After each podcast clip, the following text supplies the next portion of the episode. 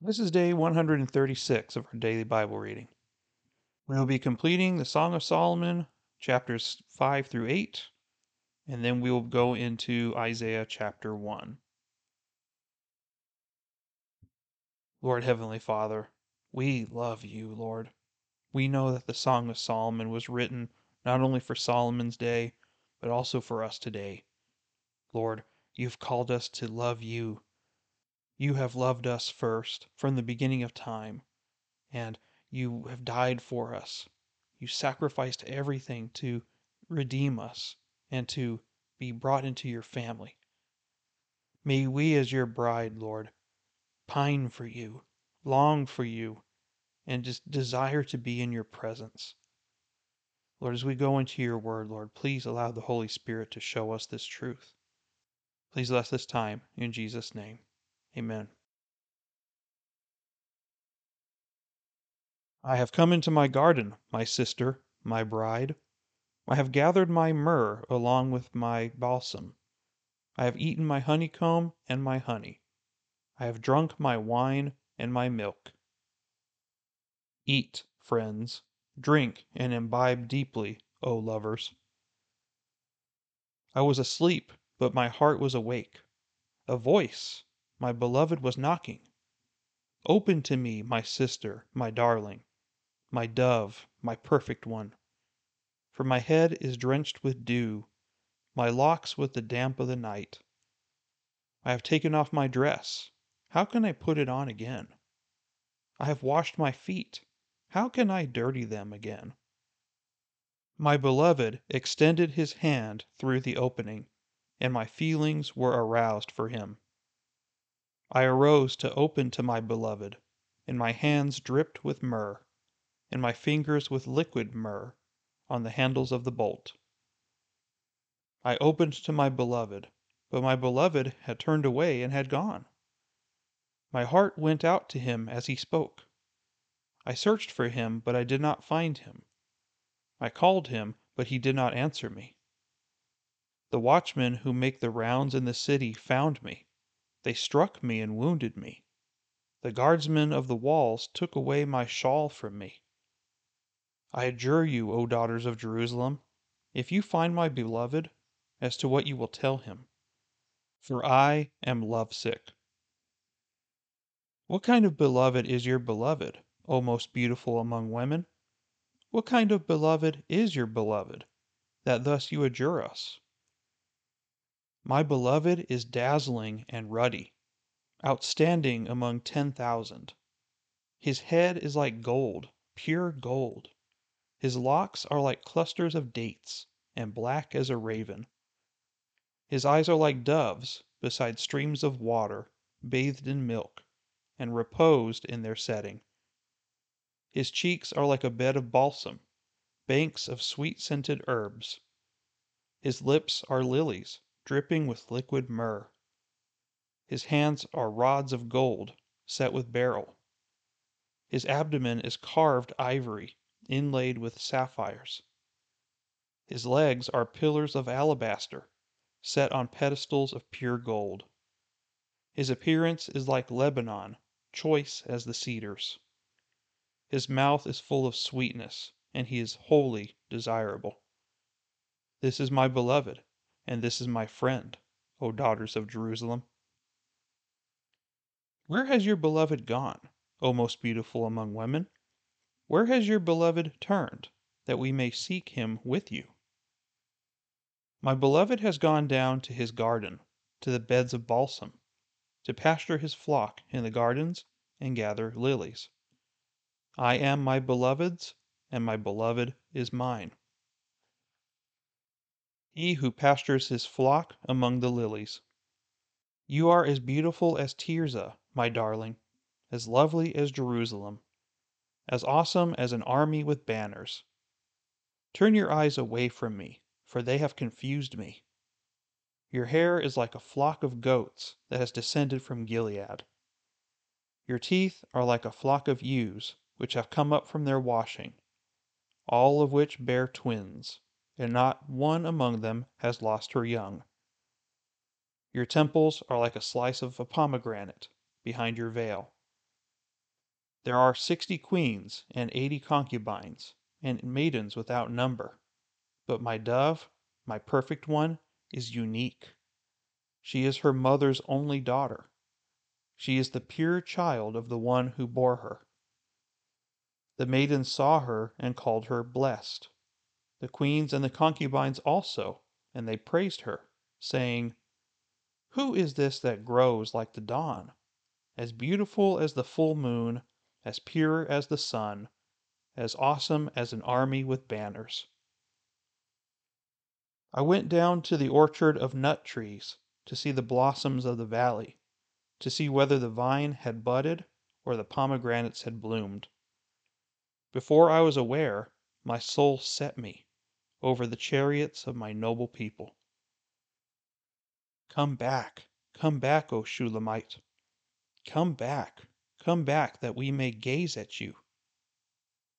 Why should you gaze at the Shulamite, as at the dance of the two companies? How beautiful are your feet in sandals, O prince's daughter! The curves of your hips are like jewels, the work of the hands of an artist. Your navel is like a round goblet, which never lacks mixed wine. Your belly is like a heap of wheat, fenced about with lilies. Your two breasts are like two fawns, twins of a gazelle. Your neck is like a tower of ivory, your eyes like the pools in Heshbon, by the gate of Bath Rabbim. Your nose is like the tower of Lebanon, which faces toward Damascus. Your head crowns you like Carmel, and the flowing locks of your head are like purple threads. The king is captivated by your tresses. How beautiful and how delightful you are, my love, with all your charms. Your stature is like a palm tree, and your breasts are like its clusters. I said, I will climb the palm tree, I will take hold of its fruit stalks. Oh, may your breasts be like clusters of the vine, and the fragrance of your breath like apples, and your mouth like the best wine. It goes down smoothly for my beloved, flowing gently through the lips of those who fall asleep. I am my beloved's, and his desire is for me. Come, my beloved, let us go out into the country. Let us spend the night in the villages. Let us rise early and go to the vineyards. Let us see whether the vine has budded and its blossoms have opened, and whether the pomegranates have bloomed. There I will give you my love. The mandrakes have given forth fragrance, and over our doors are all choice fruits, both new and old, which I have saved up for you, my beloved. Oh, that you were like a brother to me, who nursed at my mother's breasts.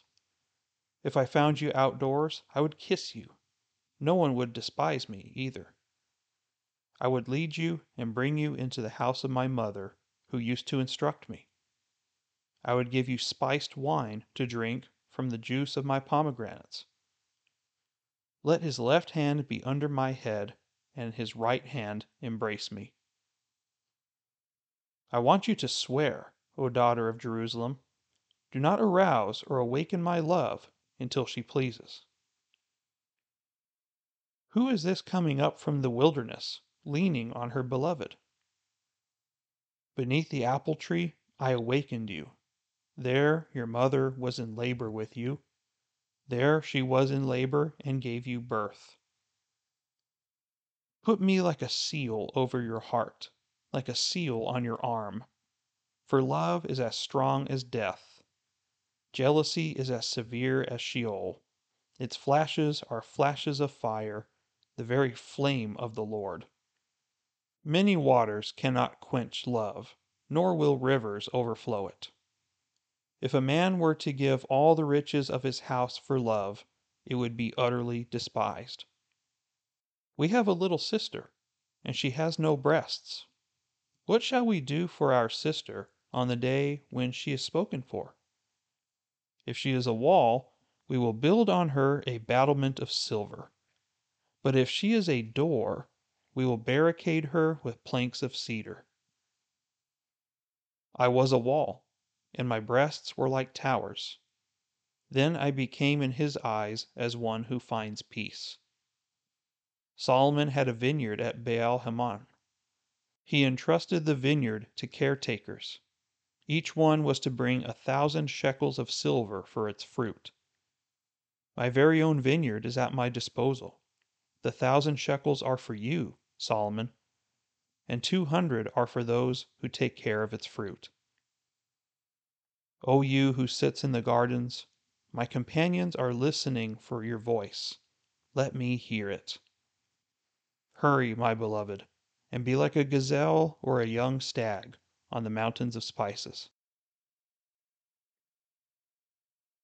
The vision of Isaiah, the son of Amoz, concerning Judah and Jerusalem, which he saw during the reigns of Uzziah, Jotham, Ahaz, and Hezekiah, kings of Judah. Listen, O heavens, and hear, O earth, for the Lord speaks. Sons I have reared and brought up, but they have revolted against me. An ox knows its owner, and a donkey its master's manger. But Israel does not know. My people do not understand. Alas, sinful nation, people weighed down with iniquity, offspring of evildoers, sons who act corruptly. They have abandoned the Lord. They have despised the Holy One of Israel. They have turned away from him. Where will you be stricken again as you continue in your rebellion? The whole head is sick, and the whole heart is faint. From the sole of the foot even to the head, there is nothing sound in it, only bruises, welts, and raw wounds, not pressed out or bandaged, not softened with oil. Your land is desolate, your cities are burned with fire, your fields, strangers are devouring them in your presence. It is desolation, as overthrown by strangers. The daughter of Zion is left like a shelter in a vineyard, like a watchman's hut in a cucumber field like a besieged city. Unless the Lord of hosts had left us a few survivors, we would be like Sodom and we would be like Gomorrah. Hear the word of the Lord, you rulers of Sodom. Give ear to the instruction of our God, you people of Gomorrah. What are your multiplied sacrifices to me? said the Lord. I have had enough of burnt offerings of rams and the fat of fed cattle. And I take no pleasure in the blood of bulls, lambs, or goats. When you come to appear before me, who requires of you this trampling of my courts? Bring your worthless offerings no longer. Incense is an abomination to me. New moon and Sabbath, the calling of assemblies, I cannot endure iniquity and the solemn assembly. I hate your new moon festivals and your appointed feasts. They have become a burden to me. I am weary of bearing them. So when you spread out your hands in prayer, I will hide my eyes from you. Yes, even though you multiply prayers, I will not listen. Your hands are covered with blood. Wash yourselves, make yourselves clean. Remove the evil of your deeds from my sight. Cease to do evil. Learn to do good. Seek justice. Reprove the ruthless. Defend the orphan. Plead for the widow.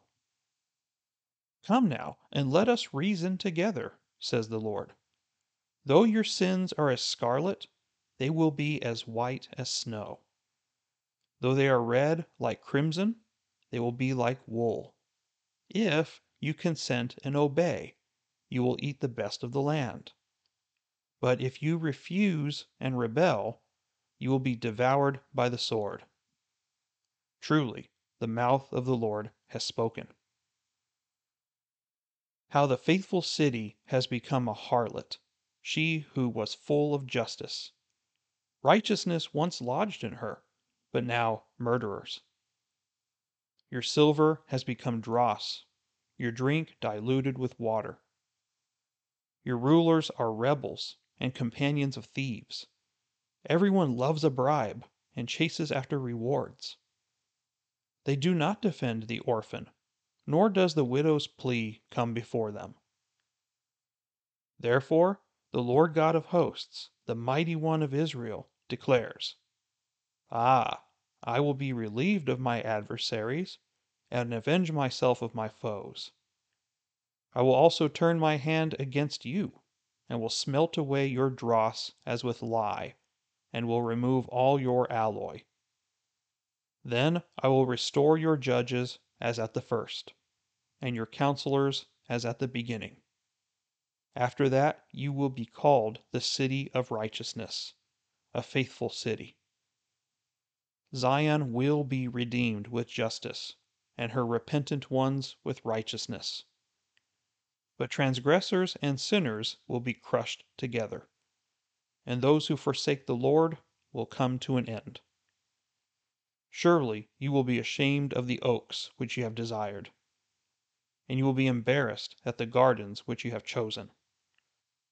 For you will be like an oak whose leaf fades away, or as a garden that has no water. The strong man will become tinder, his work also a spark. Thus they shall both burn together, and there will be none to quench them. Okay, we finished another book of the Bible. Song of Solomon is now complete, and we are entering into the prophet Isaiah.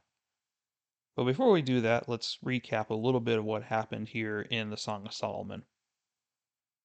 So, this is talked about here near the end of chapter 4 and leading into chapter 5, we see this illustration that Solomon is using of a garden that is locked and a garden that is luxurious. And this is a way that God is describing virginity and purity. And that is what is desired of what God's design was for a man and a woman to remain pure and virgins until they are married. There's something very mysterious about that whole dimension because they say the Bible seems to indicate that a marriage is the closest thing to communion with another human being, much like the connection that the Trinity has with itself. And so it's very mysterious how it works, and we don't really know. It's so they're so deep that it, the Bible touches on it, but even Paul said it's very deep. It wasn't revealed to him, the mysteries of it. So it goes to show that there is something very significant about it, and therefore we need to treat it as sacred as the Bible treats it. So we see at the end of chapter 4 that he is desiring to consummate the marriage. And then in chapter 5, we see that he does that. I have come into my garden, meaning I have come into my wife's virginity, and I now am in that, and we are become one flesh. And then it's almost as if God comes into here to bless it in verse 1. We see the very last section of it where it says, Eat, friends, drink and imbibe deeply, O lovers. It's almost as if God is is blessing the whole marriage and is blessing the union of a man and a woman coming together and becoming one flesh. And that is what is desired by God. This is how it was designed to be. And yet this world has perverted it so much. Then we see as we go into chapter 5 that the honeymoon is over at this point, and we see that the wife is rebuffing the husband because it shows as if the wife at one point refused to let the husband in, but it seems to suggest in a physical way. And then she ends up regretting it. And then so he left, and he was busy doing something else. And then so she went to go search for him. And as she's searching for her husband, she was asked, What is he like? And then she bursts into this really detailed description of how amazing he is, just how fine and how remarkable of a man he is. And so then they conclude in chapter 6 that he has gone to his garden. And so he is going to be found there waiting for her. And then the husband sees her and just starts describing her in the greatest of detail as well. Now, there are some times where it says, for example, that Solomon refers to her as his sister. Now, we have to understand this properly because this was a term of endearment back then. That closeness between siblings is how close he wanted to be with his wife. So it's not that he wanted an incestuous marriage or something like that. Nothing creepy. But it was merely just to show a term of endearment that she is not only his lover and someone that he is pursuing, but also he wants to be as close to her as siblings are. So let's not pervert what the Bible is saying. And yes, this is a huge description of the physical attributes of this woman as she just described him. And then you see in chapter 7 that the marriage is deepening and they are becoming more and more intoxicated with each other. And so then they seem to spend more time together. And then you see throughout chapter 8 that the love is starting to mature. And there's something that we've seen now three or four times that has repeated itself, where Solomon is speaking to the daughters of Jerusalem that says, I want you to swear, O daughters of Jerusalem, do not arouse or awaken my love until she pleases. In other words, don't push this. Don't force anything. Let this organically develop. Let God be in control of the deepening of this relationship. And we see in verse 6 of chapter 8 Put me like a seal over your heart, like a seal on your arm. For love is as strong as death, jealousy is as severe as Sheol, and so on. And what she's describing here is that she wants to be like a precious possession. She wants to be the husband's most treasured possession. And that's what it should be. So often in marriages, that dynamic shifts where the focus is on someone or something else. But the way God designed it was besides God being the most important thing in the marriage, the relationship between the husband and the wife is supposed to be the most important thing. Even more than the kids, even more than the church, even more than your job. The relationship between a man and a woman, a husband and a wife, is supposed to be that powerful. Priority number one, besides God, is your spouse. That person is you. Now that you are one flesh, that person is also you, a separate portion of you. You're, when they say your better half, that's why they say it like that, because you are now one flesh. So when your wife is in pain, you need to be in pain. When your wife is happy, you need to be happy because you are of one flesh. There's something very powerful about that. And as you are married longer, you will learn how to deepen that relationship and that bond. And at that point, you are inseparable from each other. That's what it should be. That's how a marriage should healthily be. The physical aspect of marriage and sexuality should never be withheld from each other, but that is only the tip of the iceberg. The emotional, spiritual aspect of marriage is where the true depth is. And lastly, we see the very last verse of the Song of Solomon is almost pointing to how the church is supposed to be longing for its bridegroom, Jesus Christ. Hurry, my beloved, and be like a gazelle or a young stag on the mountains of spices.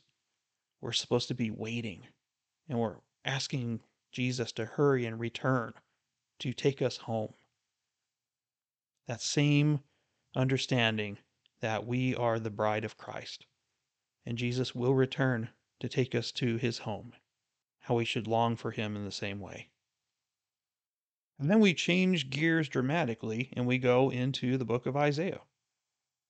And God is indicting his people. he's indicting them that they have fallen away, that they have sinned against him, and they have completely and utterly abandoned him. And you see also, beginning in verse 9, you see, unless the Lord of hosts had left us a few survivors, we would be like Sodom, we would be like Gomorrah. You're going to see that reoccurring theme a lot as we go into the prophets, as we have already seen in some of Scripture. That whole dynamic of a remnant, that God always leaves a remnant. So no matter if he dis- destroys a nation, he conquers a kingdom, he dissolves a nation. He always leaves a remnant of his faithful people. And I firmly believe that. And I think that even in if America were to go in a really bad direction and the United States eventually falls apart, I don't think he would abandon his remnant, people like you and me that are devoted to him. I don't think he would utterly abandon us. He never will. There's something significant about that thought of the remnant, that there would be still somebody around to speak the truth of Christ. And may we be those people. May we be the ones who are bold enough to speak in the face of trouble and speak the Lord's name in a place that hates him. Then we see a very interesting thing that, that God says here in verse 11. What are your multiplied sacrifices to me, says the Lord? I have had enough of burnt offerings of rams and the fat of fed cattle. When you come to appear before me, who requires of you this trampling of my courts? So you see this language here that these people are doing the religious activities, but there's no heart in them. It is empty ritual. They are going through the motions, but they have no love for the Lord.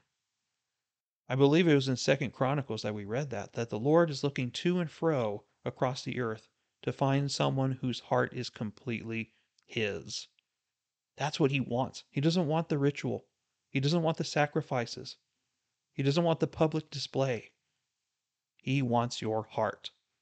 And at this point, God did not have the heart of Israel, and he was upset about that. So he offers them repentance in verse 16.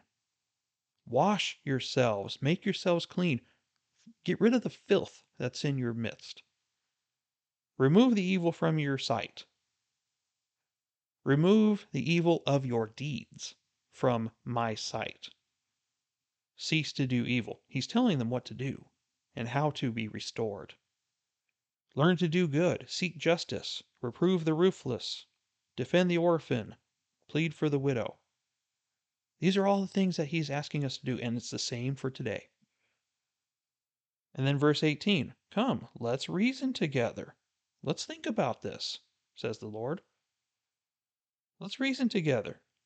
My reason is far above yours, but use some logic. Use the common sense that I gave you. Though your sins are as scarlet, I can make you clean. If you consent and obey, I will bless you beyond imagination. However, if you don't obey me, I will utterly destroy you. Truly, the mouth of the Lord has spoken. He's not messing around, and his commands have never changed. This is nothing new. This is the age old problem, and this is the age old solution. And Israel is in a tough time right now because they have abandoned the Lord for idols.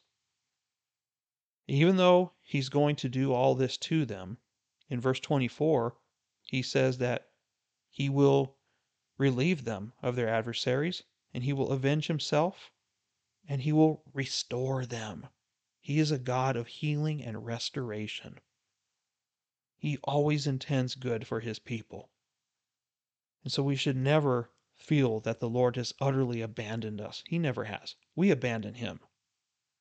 He promises to bless us and restore us and exalt us if we were to repent. We are no different today. We so often have other things in our lives that are substitutes for God or that we put in more importance to God. For me, it's video games and dopamine and all those things that make me feel comfortable and good and I seek those things instead of God sometimes. And it causes me to lose the blessings.